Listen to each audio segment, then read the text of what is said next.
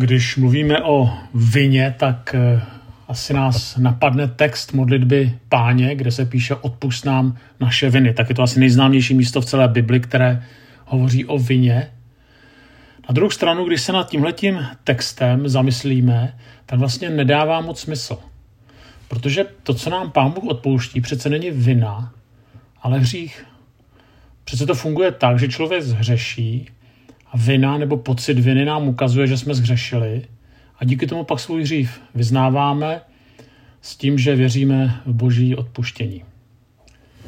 Já nechci slovíčkařit, ale vina v modlitbě páně je spojena se skutkem, ale vina je spíš něco jako alarm, který ukazuje, že jsme nejednali správně, že jsme udělali nějaký špatný skutek a potom přichází vina.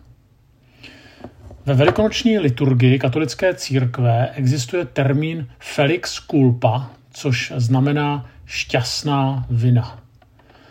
Tak eh, samozřejmě otázka je, jak může být vina šťastná, ale ta myšlenka za tímto vyznáním je, že vina je šťastná tehdy, pokud člověka vede k pokání. Když eh, jsem zmínil Večeři páně, tak text u Lukáše používá doslova dluh. Tady je tam napsáno odpust nám naše viny. A tady vidíme zajímavou stopu, a to je propojení viny a dluhu.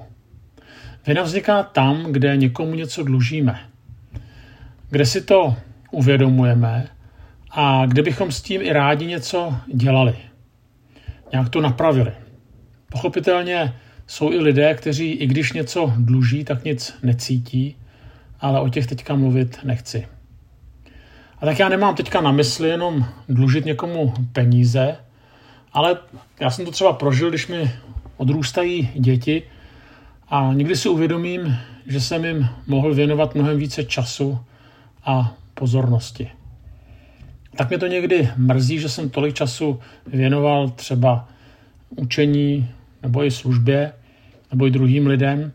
Ty děti vždycky tak nějak počkali, najednou se otočíte nebo se podíváte na fotky a říkáte si, škoda, mohl jsem strávit více času se svými dětmi. A vím, že nejsem jediný, kdo to tak prožívá. A nebo se vám to stane, když vám zemřou rodiče nebo prarodiče. A vy jste je měli rádi a najednou cítíte, že jste s nimi mohli být mnohem víc a že jste jim možná něco řekli, co jste jim říct nechtěli pořád jste si říkali, že se to nějak spraví a ono už se to nespravilo. A to, co nemůžete a najednou něco nemůžete vzít zpět, na co už nelze vysvětlit. A tak někdy říkáme, že někomu dlužíme omluvu, ale tenhle ten dluh už nemůžeme splatit. A nebo jsme i někomu, anebo třeba i sobě ublížili a ten dotyčný si nese následky, nebo my sami si neseme následky a už to nemůžeme vrátit. Dlužíme sobě nebo druhým zdraví, o které jsme přišli, ale nemůžeme s tím nic udělat. Jedna ze silných věcí u lidí, kteří mají nevylečitelné nemoci, je, že údajně dokáží nekonečné hodiny spekulovat, jak nemoc dostali jestli špatně nejedli, jestli dlouhodobě byli ve stresu a tak dále. A tak pocitují vinu a říkají si, proč jsem to neudělal jinak. I když stejně to, co udělali, už nemohou vzít zpět. A i to často tak bývá, že u některých složitých nemocí se nedá prostě přesně povědět, co byl ten spouštěč. Nebo pokud jsme byli někdy ve třetím světě, třeba v Africe nebo v Indii, tak člověk někdy cítí vinu i za to, jak se má dobře a popadne vás touha rozdat peníze chudým. Když jsem odcházel ze sboru z Davids, tak eh, to už je 25 let a tenkrát jsme neodcházeli v dobrém. No ale ten kazatel byl Daniel Hečko a já jsem se pak dozvěděl, že má těžkou rakovinu, tak jsem také cítil určitou vinu, protože když jsme se rozcházeli, tak jsme se nerozešli v dobrém tak jsem cítil, že bych za ním měl jít a nějak se usmířit, nebo alespoň jednou s ním ještě trochu promluvit. Cítil jsem určitou vinu nebo dluh a potřeboval jsem o tom s ním mluvit. To se stalo ale žel jenom částečně. Možná jste četli o dozorcích v různých lágrech, kteří se opíjeli po té, co trápili svoje oběti a jedním z těch důvodů bylo, že se nedokázali vyrovnat ze svojí vinou a tak to utápěli v alkoholu.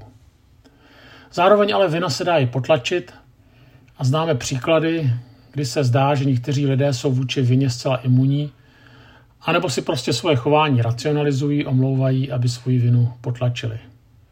Neměl jsem dost času, vydělával jsem peníze pro rodinu, proto jsem se jí nemohl věnovat. Byl jsem tvrdý na svoji manželku, ale prostě takovou už mám povahu, anebo jsem jenom kopíroval vzor svého otce. Ano, podváděl jsem, ale oni vlastně podvádí všichni, dneska to jinak nejde. Jinými slovy, ano, přiznávám, že mám dluh, že jsem vinen, ale prostě za to nemohu, může za to někdo jiný, anebo špatné okolnosti. Nechci příliš psychologizovat, protože nejsem psycholog, ale chci hledat odpověď na otázku viny v Bibli. Aniž by bylo slovo vina vysloveno, tak se setkáváme s vinou hnedka na začátku Bible, kde čteme o pokušení a o pádu prvních lidí. Tam čteme, že nejschytralejší ze vší polní zvěře, kterou Bůh učinil, byl had. Řekl ženě, jakže Bůh vám zakázal jít ze všech stromů v zahradě? Žena hadovi odvětila, plody ze stromů v zahradě jíst smíme, jen o plodech ze stromu, který uprostřed zahrady Bůh řekl, nejeste z něho, ani se ho nedotkněte, abyste nezemřeli. Potom víme, že oni pojedli a v okamžiku, kdy pojedli z toho stromu, tak čteme, že se oběma otevřeli oči a poznali, že jsou nazí, spletli tedy fíkové listy a přepásali se jimi. Tu uslyšeli hlas hospodina Boha, který se procházel po zahradě za denního vánku, i, odkryl, i ukryli se člověka a jeho žena před hospodinem Bohem uprostřed stromový v zahradě. Hospodin Bůh zavolal na člověka, kde jsi? On odpověděl, uslyšel jsem v zahradě tvůj hlas a bál jsem se. A protože jsem nahý, ukryl jsem se. Bůh mu řekl, kdo ti pověděl, že jsi nahý? Nejedl jsi z toho stromu, z něhož jsem ti zakázal jíst? Člověk odpověděl, žena, kterou jsem mi dal, aby při mě stála, tam jedla z toho stromu a já jsem jedl. Proto řekl hospodin Bůh ženě, co jsi to učinila? Žena odpověděla, had mě podvedl. Já jsem a já jsem jedla. Tak čteme tady ten známý text o pádu prvních lidí. Všimněme si tedy, jak vznikne hřích, ale také vina jak s ním první lidé nakládají. Textu čteme, že tam přichází had a ten Evě řekne něco ve smyslu skutečně vám to Bůh zakázal. Jinými slovy, jako kdyby říkal, a víte, že vám Pán Bůh zakázal všechnu radost. To tedy musíte mít skutečně těžký život. Bůh pro vás nemá to nejlepší. A vlastně vás tak trochu trápí. Dneska bychom moderně řekli, že jim vlastně had říká, tak Bůh vám ohrožuje kvalitu života, na kterou máte nárok. Eva začne s hadem diskutovat a překrucuje Boží slovo, to, co jim Bůh řekl, protože Bůh nezakázal to, že se stromu poznání nesmí ani dotknout. To už něco přidává. A pak ten dialog pokračuje a had říká, Bůh ví, tedy Bůh před vámi něco ukryl, aby vám odepřel to, co je dobré. Ale Bůh není jediný, kdo ví, další, kdo ví, tak jsem já. Tedy teďka parafrázuji hada. A za chvíli vám ono sladké tajemství prozradím. A to tajemství zní, že budete znát dobré i zlé. Ale tady nejde jenom o poznání, jde o to, že budete jako Bůh rozhodovat, co je dobré a zlé. To je ještě lákavější. A to je vlastně podstata pokušení a podstata hříchu, že člověk se stává mírou nebo, dobro, nebo normou dobra a zla. Já si to budu určovat. Je to tehdy, když přestáváme věřit, že Bůh skutečně pro nás má to, co je dobré, že ví, co dělá, že nechybuje. A my to víme, co je pro nás. Na rozdíl od Boha to víme, co je pro nás dobré. A tady to všechno se v okamžiku rozhovory rozhovoru Evy s hadem naruší. A tady ten příběh se opakuje stále dokola. To, co vede k hříchu, určitě není to, že hřích je nějak nepříjemný. Ty nepříjemné jsou až následky. Ale na to obyčejně nemyslíme. My myslíme na to teď. A teď je to příjemné. Co přijde, to přijde. To, co je pro to naše téma klíčové, je, že no, vlastně Adam a Eva teda už řeší, už se prostě stane, ale teď, když mluvíme o vině, tak je zajímavé sledovat, co se teda s tím udělají. Jo, ten první krok, který udělají, je, že se ukrývají před Bohem. Otázka je proč. To je zajímavé, že v tom textu nikde nečteme, že se na ně Bůh zlobí, nebo že by jim něco vyčítal, nebo že by je chtěl potrestat. To se stane až později. Tedy to, že se ukryjí, není reakce na přímou boží výtku, ale protože cítí vinu, anebo cítí vůči Bohu dluh. Pokud někomu něco dlužíte, a pokud to nechcete vyrovnat, nebo se nechcete s tím člověkem setkat, tak co děláte? No podobně jako Adam a Eva prostě před tím dotyčným utíkáte. A tady Adam a Eva ví, že dluží vysvětlení. Vina vzniká, když dlužíme vysvětlení, anebo také přiznání.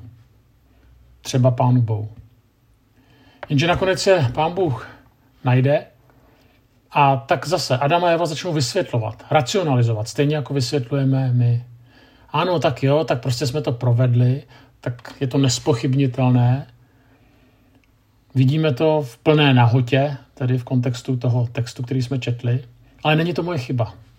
A proto vlastně nemusím cítit vinu. Za to může někdo jiný, ten druhý. A víc tady dokonce, jako kdyby Bohu říkali, no můžeš si za to sám, protože ženu, kterou ty si mi dal, tak tam mě vlastně svedla. Samozřejmě proč dal Adamovi Bůh Evu? No protože pro Adama chtěl pomoc. Protože mu chtěl dát to nejlepší. A nakonec mu to Adam vyčítá a říká, no ty jsi mi dal vlastně někoho, kdo mě svedl. Když ženu neměl, bylo to špatně, když ji má, tak je to zase špatně. No a pak hovoří žena, tato svádí na hada. No a s nadsázkou bychom pak řekli, chudák had už to nemá na koho svést. Ale to, co vidíme, je, že na vině jsou okolnosti nebo druzí, nikoliv já. Všimněme si ještě jednoho detailu. Adama a Eva se nejdříve přepásají sami, protože se stydí a oni ten stud jakoby řeší sami, nebo tu vinu řeší sami. Ale na konci této kapitoly pak dostanou kožené suknice. Tedy nějaké zvíře muselo zemřít, nebo muselo být obětováno kvůli jejich selhání, hříchu a následné vině. Někteří tady to nazývají první evangelium v Bibli a zároveň vidíme, že za jejich provinění skutečně přichází trest. Někdo musí zemřít. Tak proto se tomu říká první evangelium, protože kvůli našim vinám zemřel Ježíš. Ten text, který jsme četli, tak rozehrává problém hříchu a viny, ale nedává úplnou odpověď, co s tím.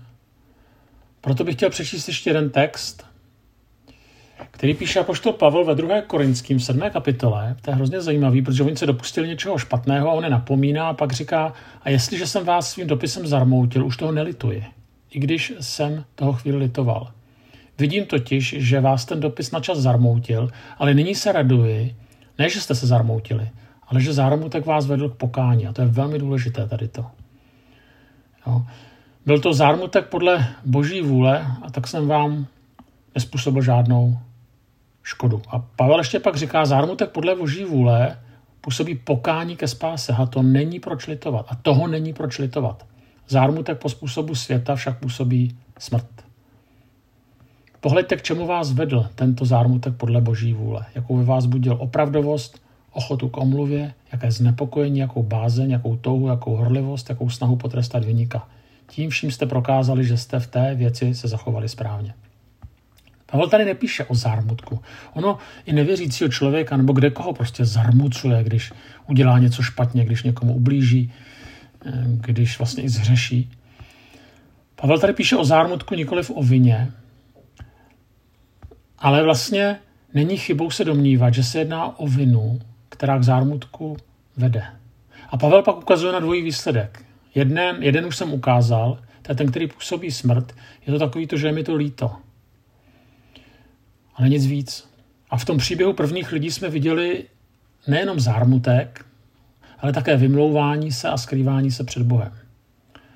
A to nikam nevede, nebo spíš to vede ke smrti. A nebo, ukazuje Pavel, je tady druhá cesta, to je touha po změně, je to opravdovost, ochota k omluvě, horlivost, bázeň a tak dále. Tedy nikoli v utápění se v pocitu viny a smutku, ale pokání a následně snaha něco řešit. A tak když spojíme ty dva texty v Genesis a v 2. Korinským, tak vlastně to, jak pracovat s pocitem viny, je, že bereme vinu jako blahoslavenou, tedy jako ukazatel, že když jsme zřešili, něco se nevyvedlo, tak nás to vede k pokání. Ale pak existuje i vina nežádoucí, která nikam nevede nebo vede k duchovní smrti. To je falešná vina, v které se někdy můžeme utápět, ale nikam nevede. A tak eh, bych nám přál, aby ta, pokud zřešíme, abychom cítili vinu, abychom nebyli vůči ní imunní a zároveň, aby nás vedla k pokání a zpátky Pánu Ježíši.